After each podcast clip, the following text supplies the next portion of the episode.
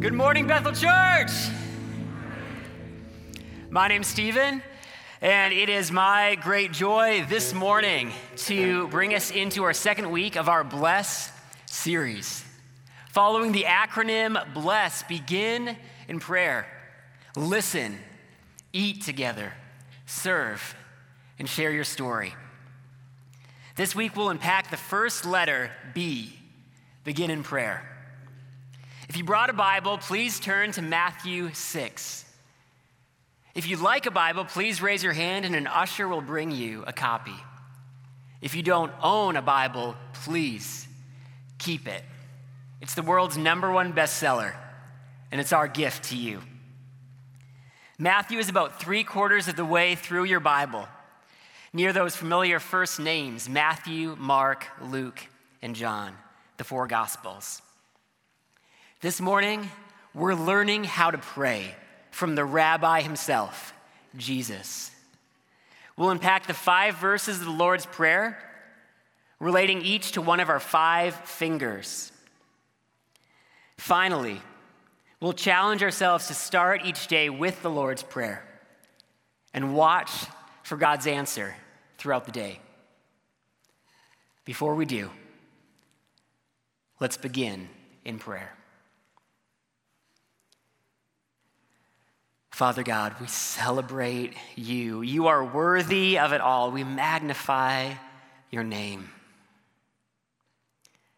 Lord, as we unpack these five powerful verses, Lord, speak to us through your word. Speak to us through the words that you've given me this morning. And Lord, even beyond anything that I might say, speak directly to our hearts, Holy Spirit. Lord, I pray that anything that I say that is not of you quickly falls away and is forgotten. And anything that is sticks in the minds and hearts of those engaging today. Let us experience you. And let us be invited into deeper conversations with you, the living God. We pray this all in the powerful name of the Lord Jesus Christ. And all God's people said, Amen. Amen. His eyes strained to see across the dark room, lit only by the starlight seeping through the thatched roof and wooden door. The sound of snoring and smell of body odor fill the air. He delicately steps around the sleeping bodies slowly creaks the door open just wide enough to slip outside. Down the road where sick people would soon line up for healing. Past that hilltop where crowds would soon gather for teaching. And in to that little wadi where running water had carved a ravine into the rocks. A solitary place, a still place there. Before the miracles, before the sermons, before the sun even rises, he prays to his Father. Jesus begins in prayer. Mark 1 35. Very early in the morning, while it was still dark, Jesus got up, left the house, and went off to a solitary place where he prayed. His disciples, the teenage boys that they are, almost always oversleep their morning prayers. They miss out on what Jesus prays and how Jesus prays. So they ask, Lord, teach us to pray. Jesus teaches them the Lord's Prayer. Simple enough for a child's memorization, yet profound enough for a saint's meditation. The Lord's Prayer isn't the only way to pray. Every conversation, every prayer can be a unique conversation with God. Yet when Jesus' disciples ask, Lord, teach us to pray, he prays this prayer Our Father in heaven, hallowed be your name. Your kingdom come, your will be done on earth as it is in heaven. Give us today our daily bread Forgive us our debts as we also have forgiven our debtors. And lead us not into temptation, but deliver us from the evil one. This morning, we'll unpack the five verses of the Lord's Prayer using our five fingers as a memory tool. And we'll start with thumbs up. Give a thumbs up. The thumb reminds us of God's praise. When you give someone a thumbs up, you're giving them praise. In a similar way, Jesus begins his prayer by giving God praise. Matthew 6 9. Our Father in heaven, hallowed be your name. Jesus calls God Father. Our fathers can be one of the best windows or biggest barriers to understanding God as Father. I don't know if your earthly dad has given you a good or bad picture of God as Father, but I can promise you this God isn't the reflection of your earthly father, He is the perfection of your earthly father. Let me repeat that. God isn't the reflection of your earthly father. He is the perfection of your earthly father. In all of the Old Testament, God is called Father only 15 times. And not once are God's people told to pray to God as Father. Yet in the four Gospels alone, God is called Father 165 times. When Jesus steps onto the scene, this title of God as Father floods onto the scene with him. Jesus is inviting everyone to be children of God. 1 John 3 1. See what great love the Father lavishes on us, that we should be called children of God. And that is what we are. Yet there's a problem. Matthew 6 9 continues Our Father in heaven, hallowed be your name. This word hallowed means holy and just. Isaiah 5 16 the Lord Almighty will be exalted by his justice, and the holy God will be called holy by his righteous acts. God is holy and just. Heaven is holy and just. This isn't fluff, this is terrifying. Here's why. Raise your hand if, when you die, you want to spend eternity with God in heaven. Yes? Do you think in heaven people will gossip about you, lie about you, and hurt you? No? Why not? Because heaven is holy. In heaven, there will be no more sin and no more sinners to hurt you. Now, here's the problem raise your hand if you've ever sinned. If you've ever gossiped, ever lied, ever hurt anyone, I know I have. I'm a sinner. Romans 3:23 says, "All have sinned and fall short of the glory of God." God is holy. We are not. Our sins separate us from a holy God. That's bad news. But Romans 5 8, God demonstrates his own love to us in this while we were still sinners, Christ died for us. That's good news. God didn't just throw us a lifesaver, He jumped into the stormy seas of earth and became our lifesaver.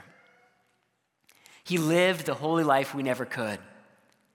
He died for our sins upon the cross. He rose again in victory as we just celebrated Easter Sunday and He sent His Holy Spirit to make us holy as He is holy. He did this, John 1:12 says, so that to all who did receive him, to those who believed in his name, he gave them the right to be called children of God. It's not enough to know God is Father.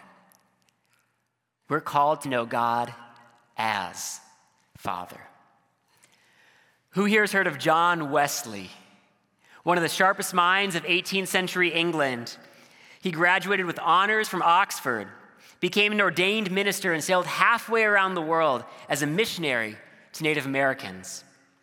Yet, while there, he realized he didn't actually know the God he preached, not personally.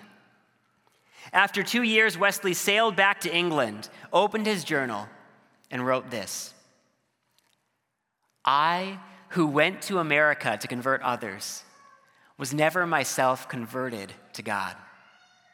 I had the faith of a servant, not that of a son. Wesley gave his life to Jesus and became a child of God. He became filled with the Holy Spirit and went on to lead the first great awakening in the Church of England. Some of you here today, you've read the verses, you've sung the songs, you know God is Father, but do you know God as Father? Do you know Him personally? If you're not sure, you can become a child of God right now. You can start a personal relationship with your Father in heaven. All you have to do is call on the name of Jesus. Romans 10 9. If you declare with your mouth Jesus is Lord and believe in your heart God raised him from the dead, you will be saved. You can pray to him right now Lord Jesus, I'm yours. Save me. Lord Jesus, I'm yours. Save me. He will. Romans 10:13 Everyone who calls on the name of the Lord will be saved. Thumbs up to that. Praise God. We begin with prayer, we begin with praise. The thumb reminds us of God's praise, the index reminds us of God's plan. The index finger gets its name from the Latin indico, meaning to point. That's why it's called the pointer finger. In the second verse of the Lord's Prayer, Jesus points out God's plan, reflecting heaven on earth. Matthew 6:10 Your kingdom come, your will be done on earth as it is in heaven. What is God's kingdom? The word kingdom in Greek is basileia. It literally means reign. It's not about geography, it's about sovereignty. God's kingdom is where God reigns. Luke 17, 20 and 21. The kingdom of God is not something that can be seen, nor will people say, Here it is or there it is, because the kingdom of God is in your midst. When you grow in your relationship with God, when you build up another believer in your small group, when you share your faith with a friend, you are building God's kingdom. During a spring break in college, I took a mission trip to Mexico. In the evenings, we performed music, a local pastor preached, and we handed out gospel tracts.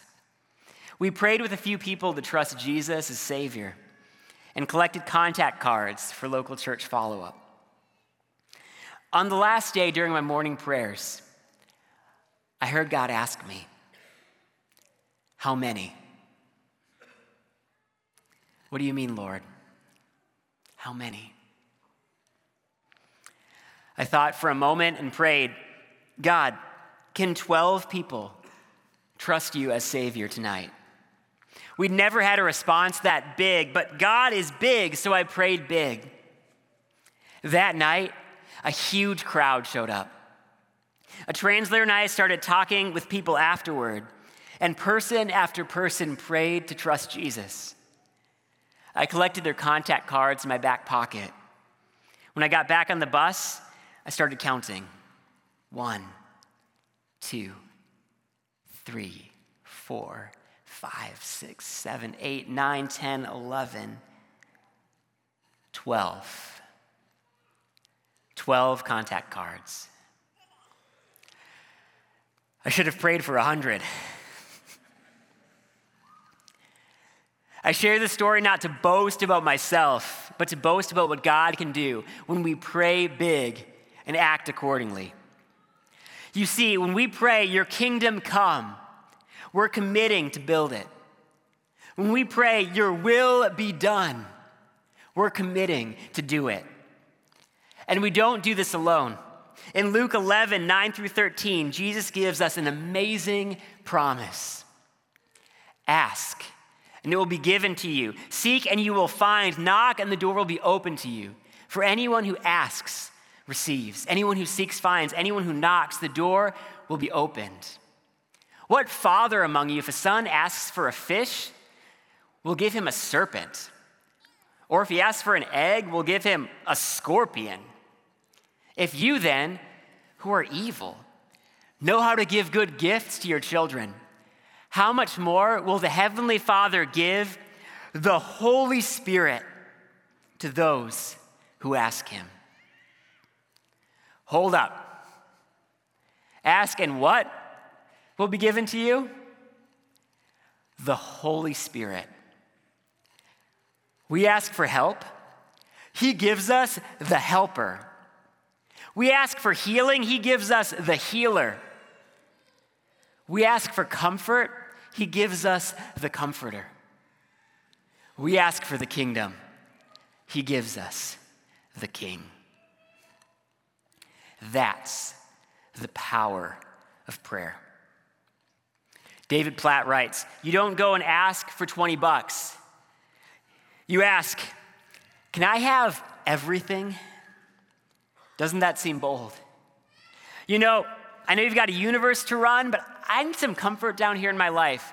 So could you just send your whole presence to come down and live in me? That'd be great. That's what Jesus is promising here. How amazing would our lives be if everyone did God's will and built God's kingdom here on earth? So, what gets in the way? our kingdom, our will. Have you noticed that when people pray the Lord's Prayer, they often emphasize the words kingdom and will? They pray something like this Your kingdom come, your will be done. There's nothing wrong with that. But when we emphasize different words, we notice different things. What if instead of emphasizing kingdom and will, we emphasized your. Your kingdom come. Your will be done. Not my kingdom, but yours. Not my will, but yours. Jesus continues on earth as it is in heaven. Jesus wants heaven reflected on earth. Where on earth? It starts with us, it starts with His church. When we build God's kingdom, and do God's will here as in heaven, our friends will notice. Our families will notice. Our coworkers will notice. And that's God's plan. That our lives on earth point to the God of heaven. When we begin in prayer, we begin with God's plan. The index reminds us of God's plan. The middle reminds us of God's provision. The middle finger is the longest finger. When we reach out for help, it reaches the furthest. In the third verse of the Lord's Prayer, Jesus reaches for God's provision. Matthew 6 11. Let's read this together. Give us today our daily bread. What is our daily bread? In Exodus, daily bread literally rained down from heaven. Exodus 16:4. I will rain down bread from heaven for you. The people are to go out each day and gather enough for that day. In Proverbs, daily bread simply meant having enough for each day. Proverbs 30, 8 and 9. Give me neither poverty nor riches, but give me only my daily bread. Otherwise, I might have too much and disown you and say, Who is the Lord? Or I may become poor and steal and so dishonor the name of my God. Yet in the Gospels, daily bread means more than just physical food. Jesus says, Man cannot live by bread alone, but by every word that comes from the mouth of God. If we don't eat, we starve physically. The same is true in our relationship with God. If we don't pray, we starve spiritually. Our daily bread is prayer. Who here has ever gone grocery shopping on an empty stomach? Bad idea, right? A few are bold enough to confess. I don't shop for groceries on an empty stomach, or I'll reach for empty calories. In the same way, I don't start my day on an empty spirit, or I'll reach for empty pleasures. This is my prayer cross. I start most mornings by gripping it and praying the Lord's Prayer. It's my spiritual breakfast. I take a short prayer walk most afternoons. It's my spiritual lunch. I read before bed most evenings. It's my spiritual dinner. God wants to nourish us both physically and spiritually. All we have to do is ask. And Philippians 4:19 says, "My God will meet all your needs according to the riches of his glory in Christ Jesus." When we begin in prayer, we begin with God's plan. The middle reminds us of God's provision. The ring reminds us of God's pardon. The ring finger gets its name from the wedding ring some people wear on this finger.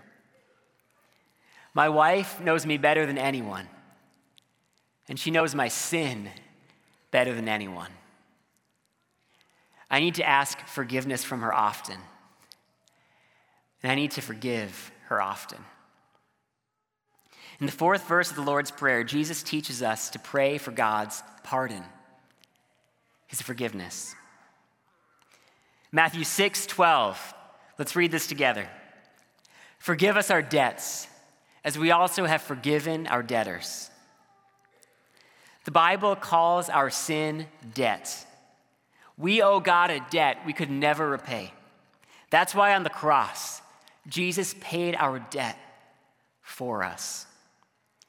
Jesus' final words on the cross, it is finished, are one word in Greek, tetelestai. First century bankers would write this word on loan documents when they were paid in full. Jesus paid our debt in full.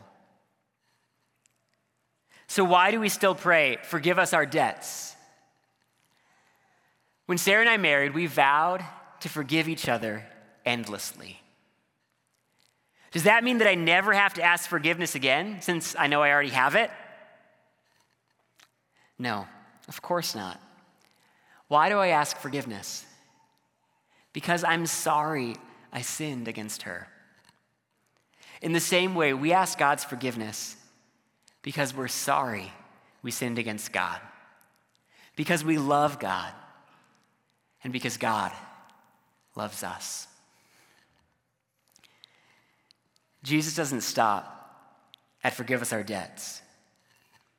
He also prays for us to forgive our debtors. Jesus tells this powerful story in Matthew 18. He says, The kingdom of heaven is like a king who wanted to settle accounts. A man who owed him 10,000 bags of gold, $10 billion today, was brought to him. Since he was not able to pay, the master ordered that he and his wife and his children and all that he had be sold to repay the debt. The servant fell on his knees. Be patient with me, he begged, and I will pay back everything. The servant's master took pity on him, canceled the debt, and let him go. But when that servant went out, he found one of his fellow servants who owed him a hundred silver coins, a thousand bucks. He grabbed him and began to choke him. Pay back what you owe me, he demanded. The fellow servant fell to his knees and begged him, Be patient with me, and I will pay it back. But he refused. Instead, he went off and had the man thrown in prison until he could pay back the debt. When the other servants saw what had happened, they were outraged and went and told their master everything. Then the master called that servant in. You wicked servant, he said. I canceled all that debt of yours because you begged me to. Shouldn't you have had mercy on your fellow servant, just as I had on you? His master handed him over to the jailers until he should pay back all he owed. And so Matthew 18 35 concludes This is how my heavenly Father will treat each of you, unless you forgive your brother or sister from the heart. If God doesn't hold your sin against you, what gives you the right to hold someone else's sins against them? You owe God $10 billion. They owe you a thousand bucks. Forgive. Forgiveness doesn't mean you have no boundaries. It means you have no bitterness. Think for a moment about who you need to forgive.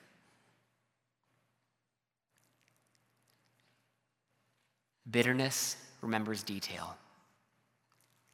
Forgiveness, let's go. Pray right now God, I forgive him. God, I forgive her. Ephesians 4:32 Forgive each other just as in Christ God forgave you. When we begin in prayer, we begin with God's pardon. The ring reminds us of God's pardon. The pinky reminds us of God's protection. The pinky gets its name from the Dutch word pink, meaning small. It's the smallest and weakest finger, and it reminds us that we're weak against temptation.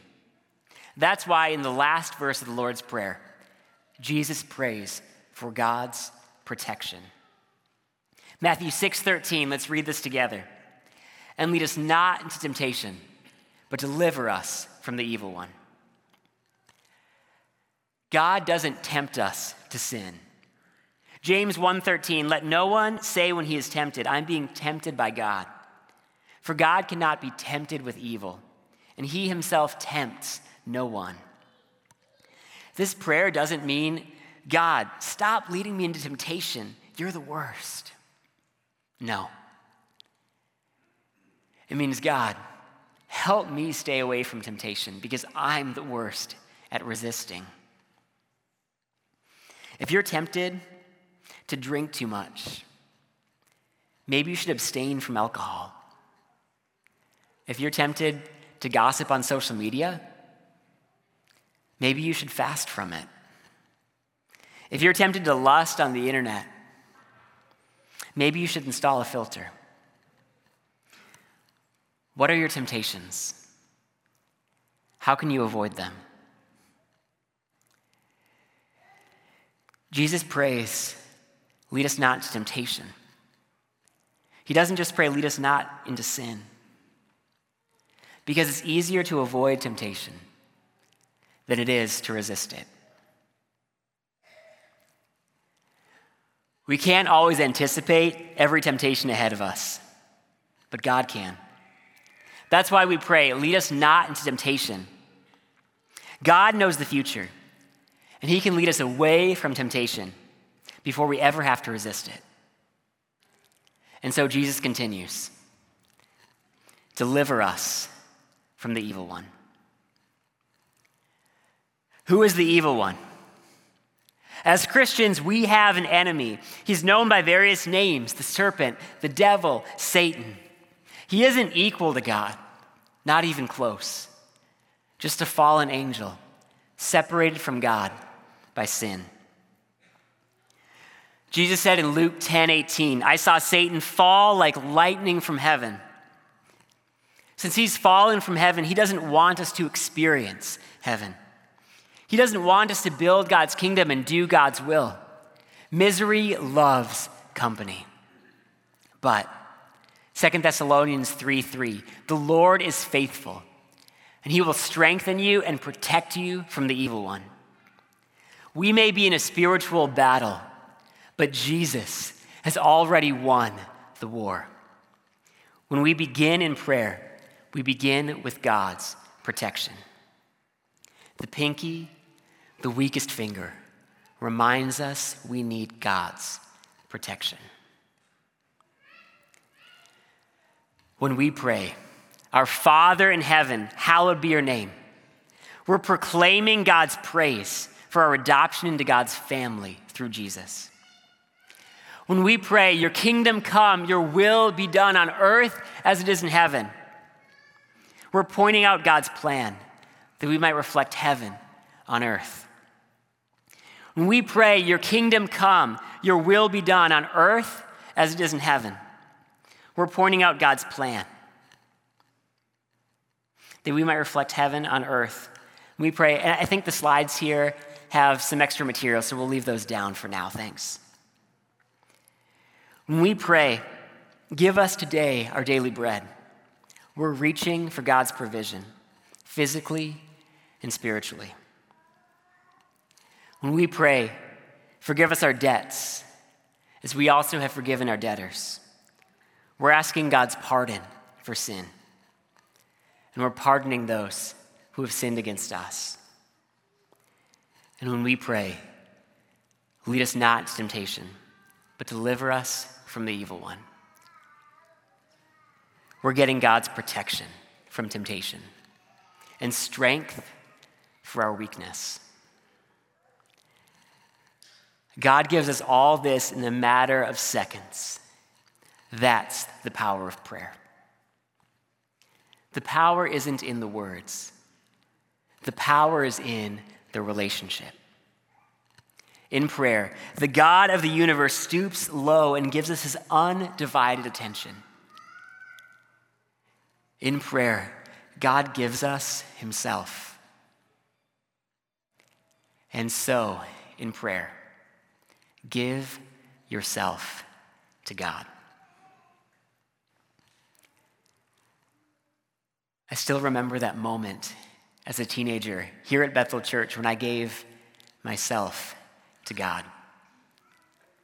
When I went from knowing God is Father to knowing God as Father. I told God wherever He called, I'd go. Eight years ago, to my surprise, He called me back here as a pastor of Bethel Church. Since then, Sarah and I have seen hundreds of teenagers trust Jesus as their Savior. We've baptized hundreds here on this stage. We've had former students walk down these aisles in marriage. I told God, wherever He called, I'd go. Last December, a search firm called, asking me to prayerfully consider being the executive pastor of youth ministry at Hope Church, overseeing cradle to college for their three campuses. This larger role would shepherd over a thousand students. After several months of prayer, Sarah and I discerned and became convinced that God was calling us to hope. Just as Sarah and I began in prayer at Bethel, so we're beginning in prayer as God leads us into our next calling. Lord willing, this June. Sarah and I love you and thank you for the time we've shared together here at Bethel. Lord willing, we'll see many of you around town and all of you in eternity. Let me leave you with one thing. Start each day with the Lord's Prayer. Watch for how God answers your prayer throughout the day. Let's pray. Father God, we celebrate you. We magnify your name and give you praise. For you are our Father in heaven. Hallowed be your name. Holy, holy, holy are you, Lord God Almighty. Lord, may your kingdom come and your will be done on earth as it is in heaven. Here in this church as it is in heaven, here in our lives as it is in heaven, here in our city as it is in heaven. Lord, we want to do your will. We want to build your kingdom. Lord, we confess that we've let our will and our kingdom come first. Lord, as we reach for your provision, give us today our daily bread, physically and spiritually. Nourish us, Lord, for your work. Forgive us our debts, Lord our sins are many, as we also forgive our debtors. Bitterness remembers detail. Forgiveness lets go. Help us to let go. And lead us not into temptation, but deliver us from the evil one. Strengthen us in our weakness. For yours is the kingdom and the power and the glory forever and ever and ever and ever. And all God's people said, Amen.